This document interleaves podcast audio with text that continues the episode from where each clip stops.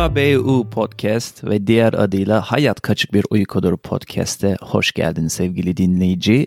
Her zamanki gibi okyanusun bu tarafında işte Kaliforniya'da bir yerlerde küçük bir kasabada ben Samet. İstanbul'da okyanusların diğer taraflarında bir yerde Kartallar'da bir adet Cihan'ım var. Merhaba Cihan'ım nasılsın? Merhaba Samet'ciğim iyiyim.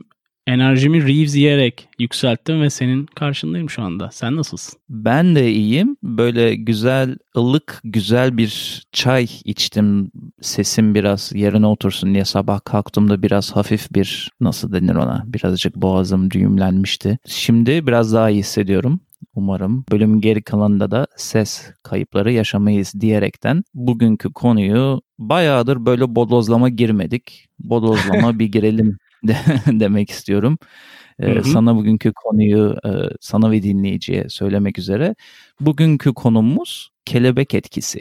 Kelebek etkisi de aslında bir nevi bir teori. Ee, istersen evet. tanımla başlayalım canım. Bunu anlatalım insanlara. Hayat şimdi kaçık bir uykudur diyoruz ve demeye devam ediyoruz. Ve kelebek etkisini konuşacağız. Çünkü hayatın ne kadar garip ve aslında bir anlamda birbirine bağlı etkenlerden oluştuğunu birazcık anlatmak için. Doğru diyorsun. O zaman şöyle bir soruyla başlayayım Samet. Amazon ormanlarında kanat çırpan bir kelebek Amerika'da fırtına yaratabilir mi sence? Valla bence yaratıp yaratmadığı önemli değil. İşte sevgili Edward Lawrence bir meteoroloji uzmanı kendisi.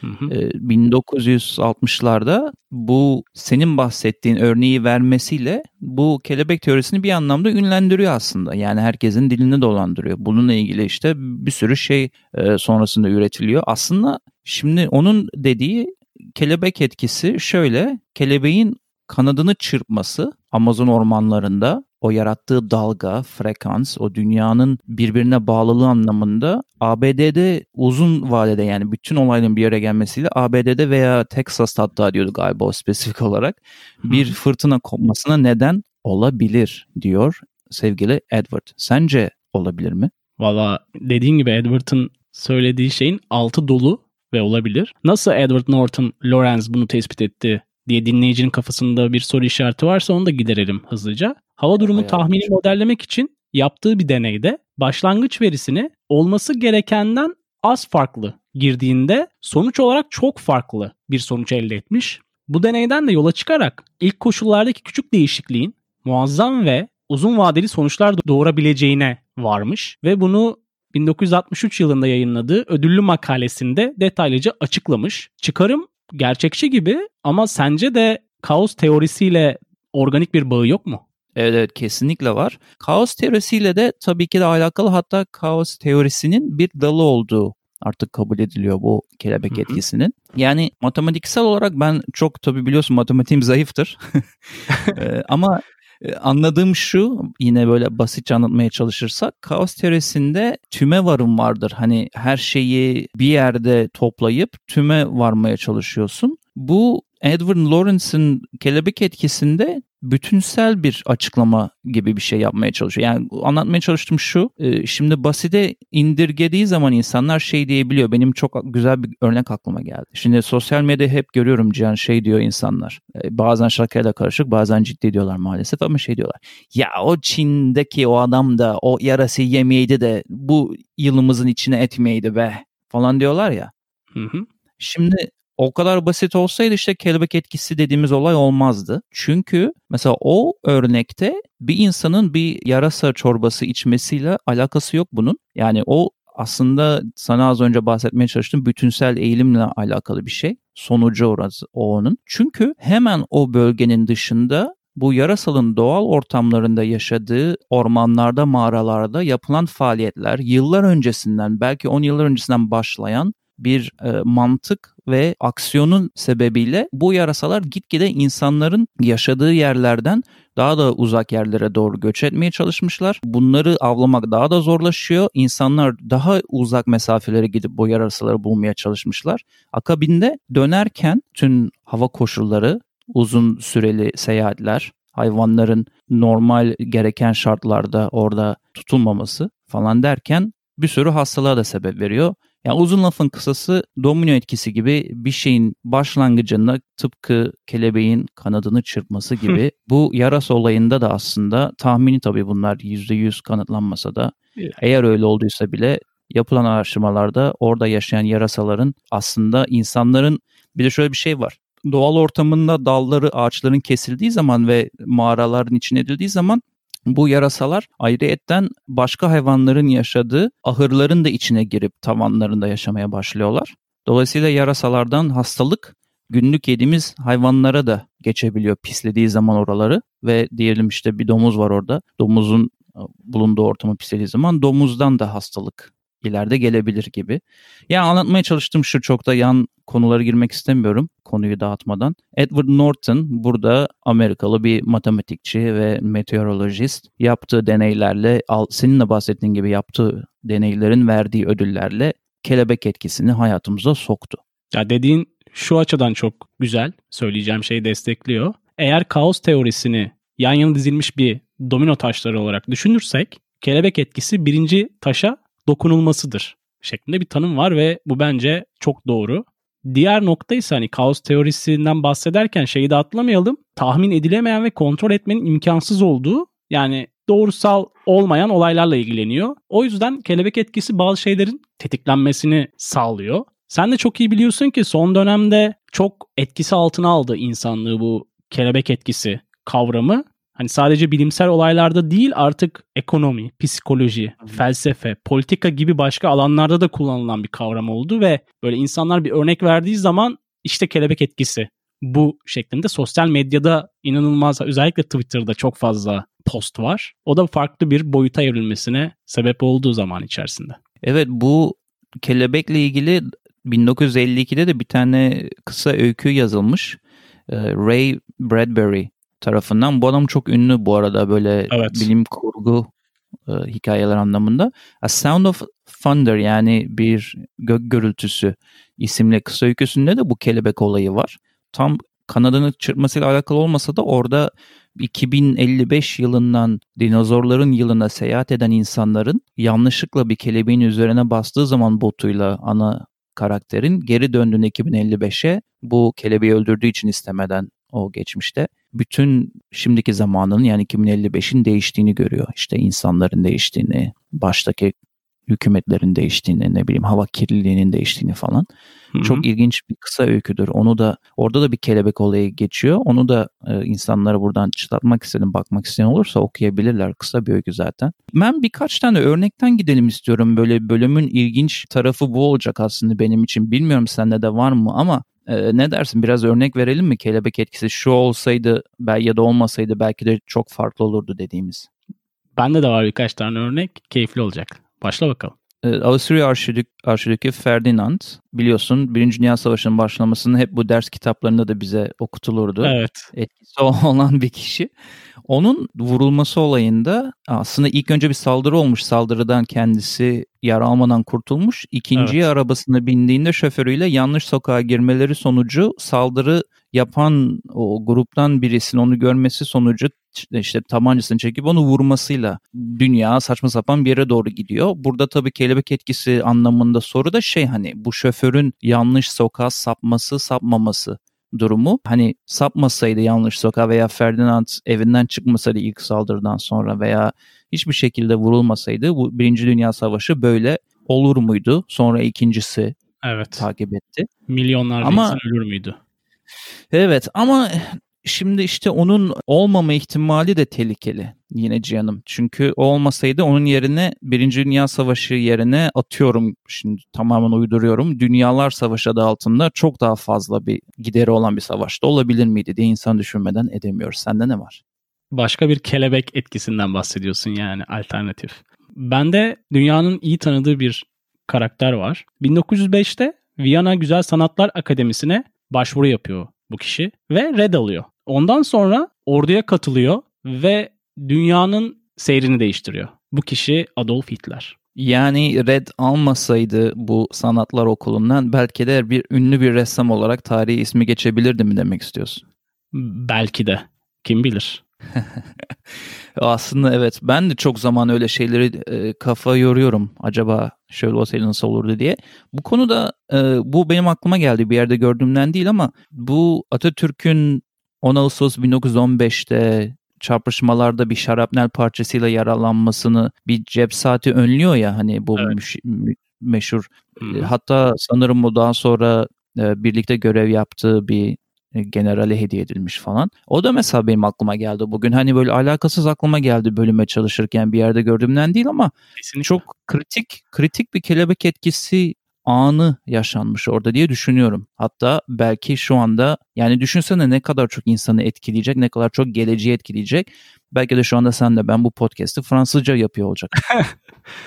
orası, evet orası meçhul dediğin çok doğru bir örnek. Bende John F. Kennedy ile ilgili bir örnek var Samet. Şimdi John F. Kennedy gençliğinde yaşadığı kritik bel rahatsızlığından dolayı korse giyiyormuş. Hı-hı. Ve suikaste uğradığında ilk ateşten sonra öldürücü olan ikinci kurşunu almamak için arabanın içine doğru eğilememiş. Hmm, Ve o hmm, sebepten dolayı ikinci kurşunu ölümcül olarak alıp hayatını kaybetmiş. Mesela bu Amerikan tarihinde nasıl senin verdiğin Atatürk örneğinde Türkiye tarihinde bir dönüm noktasıysa Amerika tarihinde de hep hatırlanacak bir dönüm noktası etkisi yaratmış. Evet yaratmış çünkü bilmeyenler için John F. Kennedy tüm başkanlardan ya da bütün başkanların arasında en parlak başkanlardan biri olarak gösteriliyordu biliyorsun. O evet. anlamda tabii onu kaybetmek e, çok kritik bir kelebek etkisi anı olabilir.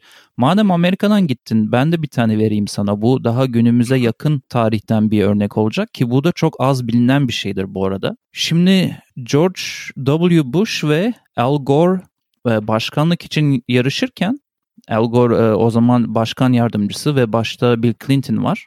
Hı hı. E, ve Küba'dan ya bu çok ilginç mesela benim kelebek etkisi olayına tamamen inancımı pekiştiren bir hikaye. Küba'dan abi bir anne bir abla ve erkek kardeş şeklinde bir bota biniyorlar ve amaçları denizi illegal bir şekilde geçip Florida'daki akrabalarına varmak. Aslında kelebek etkisinin bütün olayı bu botun batması, anne ile ablanın boğulması ama çocuğun da balıkçılar tarafından son anda kurtarılmasıyla başlıyor. Çünkü niye diyeceksin? Bu çocuğun burada kurtarılması, Florida'da da onu bekleyen akrabaların yanına sığınması, akabinde uluslararası krize sebep oluyor. Amerika diyor ki işte bu çocuğun babası da Küba'da bu arada. Babası çocuğu geri istiyor. Amerika'da diyor ki babası geri istiyorsa son söz babasının babasına vereceğiz çocuğu diyor. Ama akrabaları Florida vermek istemiyor. Bütün medyada özel timlerin Florida'da bir eve baskın yapıp tüfek zoruyla çocuğu birilerinin kollarından alması yayınlanıyor seçim öncesi. Hı. Ve bunu nereye getireceğim? Al Gore öndeyken abi seçimde George W. Bush bu resimlerden sonra bu baskından sonra özellikle Florida biliyorsun çok önemlidir Amerika seçimlerinde. Evet. Bu seçimi kazanıyor. Akabinde herhalde size dinleyene ve sana anlatmama gerek yok Irak savaşları bilmem neler. Hatta IŞİD'in doğmasına kadar uzanan domino taşları etkisi ortaya çıkıyor. Bu çocuğun bottan sağ kurtulup Florida'ya gelmesi ve akabinde zorla Küba'ya gönderilmesi. Çok enteresan. Ya kelebek etkisi dünyayı ve evreni anlamaya yardım ediyor Samet. Benim gördüğüm ve test yapılan tespitler. İlave olarak da doğanın evrenin düzensizliğinden doğan düzenini anlamayı sağlıyor. Yani kompleks bir yapı içerisinde tam olarak senin de ifade ettiğin gibi ilk dokumuş domino taşlarına. Evet yani bir IMDB'ye yazayım dedim. Butterfly Effect diye Cihan. 61 tane IMDB filmi çıktı. Yani film olsun, show olsun, dizi olsun yani. Ama bir tane çok efsane var hatırlarsın. Evet bir tane çok efsane var. Oradan zaten fikrimiz de aklımıza geldi ama bu e, çok efsane dediğin filmde kelebek etkisi teorisinin tamamen yanlış anlatıldığını e, söyleyen eleştirmenler de var popülerize edilmesi için. Çünkü orada biliyorsun kontrol edilen bir şey. Oraya gideyim şunu yapayım, buraya döneyim, bunu yapayım falan. Farklıydı. Aynen. Kelebek etkisinin özünün içinde zaten kontrol edilememesi ve Hı-hı. kaos var. Ama hazır bahsetmişken orada ünlü dikkatimi çeken 2-3 şey yapımdan biri Jurassic Park'ın ilk orijinal filminde bir sahnede kelebek etkisi teorisi ve kaos teorisi anlatılıyor. E, hatta şöyle bir sahne var Cihan. E, bilim adamı işte safaride kızın eline anlatmak için teoriyi kızın eline bir damla su dökmek üzereyken bu damlayı işte parmağını dökeceğim. Sence hangi yönden aşağıya doğru akacak diyor. Kız tahmin ediyor. Adam döküyor. Aynısı oluyor. Tekrar dökeceğim diyor. Nereden akacak diyor. Kız bir yön seçiyor. Adam döküyor. Başka bir yöne doğru gidiyor bu damlacık. Ve adam diyor ki bu sadece yer çekimi değil senin elinin pürüzlüğü, damarının o anki şişkinliği, senin e, ne kadar gergin olman veya hareketli olman veya elini ne kadar yüksek veya aşağıda tut yani bütün bu elementlerin ve parametrelerin kaotik bir şekilde bir araya gelmesi bizim bu damlayı akışını izlememize sebep oldu gibi güzel bir sahne var orada izlemek isteyenler için. Bir de Simpsons'ın bir bölümünde bu konu ele alınmış. Bir de Terminator'ın ilk filminde biraz hafiften dokunulmuş. Bunlar aklıma gelen en ünlü kelebek etkisini hafiften dokunduran kendi adı altındaki kelebek etkisinin filminden ayrı aklıma gelen yapıtlar. Bir de şey diyecektim Cihan. Bu kişisel anlamda hiç hayatına dönüp baktın mı? Kelebek etkisi anlamına şimdi böyle derin mevzulara girmişken ya burada bu olmasaydı şu an domino taşı etkisi babında bambaşka bir yerde olabilirdim veya bambaşka bir şey yapıyor olabilirdim. Böyle spesifik anlar. Şöyle bir geriye dönüp hafızanı zorlayıp böyle bir taradığında aklını... Aslında oturup çok kafa yormadım ama benim için biraz net gibi duruyor Samet. Yani 2012'de Amerika'dan Türkiye'ye dönmeseydim muhtemelen hala Amerika'da bambaşka bir hayat, bambaşka insanlarla farklı bir hayat yaşayabilirdim. Yani kelebek etkim belki de oradan gelmem Samet. Ya sende ne var? Hatta oradan gelmenden önce oradan buraya yani Türkiye'ye dönmenin kararı da bir kelebek etkisidir diye düşünüyorum. Bütün öncesindeki varyasyonların bir araya gelmesi Hı-hı, bir şekilde oraya sonuçlanmış. Oradan sonrası da tabii buraya bugüne sonuçlanmış ve senin mikrofonun bu başına Türkiye'de yerleştirmiş diye. evet. Okyanusun öte tarafı benim... olmasının sebebi. Aynen. Ya benim iki tane böyle hep aklıma gelen ya hep diye ara ara aklıma gelen an var böyle. Bence hayatımı çok kritik bir şekilde etkileyen ve domino taşı şeklinde gerisini yapılandıran. Birincisi İstanbul'da Çek Cumhuriyeti Konsolosluğu'nda ben bir mülakata girmiştim. Bu yerleşme ve çalışma vizesi veya izni anlamında çok ciddi bir mülakattı. Zaten İngilizceydi ve konsolosluğun o zaman normal bu cam arkasında çalışan çalışanları değil direkt başındaki adam gelmişti ve küçük Oo. bir odaya geçmiştik. İnsanların normalde göremediği böyle iki hmm. koltuklu küçük bir masalı falan bir yere geçtik. Ve herhalde Cihan orada bir yarım saat en az yarım saat geçirdik İngilizce sohbet şeklinde. Adamın ya bu vizenin son aşamasıydı. Adam karar veriyor. Çek Cumhuriyeti'ne faydalı biri olur mu bu? Gitsin mi oraya gitmesin bir şey. Yani o herhalde kelebek etkisi anlamında hayatımın geri kalanıyla ilgili böyle domino taşı gibi her şeyi etkilediğini düşünüyorum. O adamın oradaki düşünceleri, beyninden geçenler, benim hı hı. vücut dilim, seçtiğimiz kelimeler, onun yaptığı bir şakayı benim anlamam, gülmem veya anlamasaydım somurtmam. Yani bu bağlantı, kimya, orada havadaki enerji falan hepsi kelebek etkisi. Bir kelebeğin işte kanadını Amazon'da çırpması gibi. Orada bizim birbirimize söylediğimlerimiz, duruşumuz, her şeyimiz bence benim aklıma gelen anlardan bir tanesi. Hayatımı derinden etkilediğini düşünüyorum.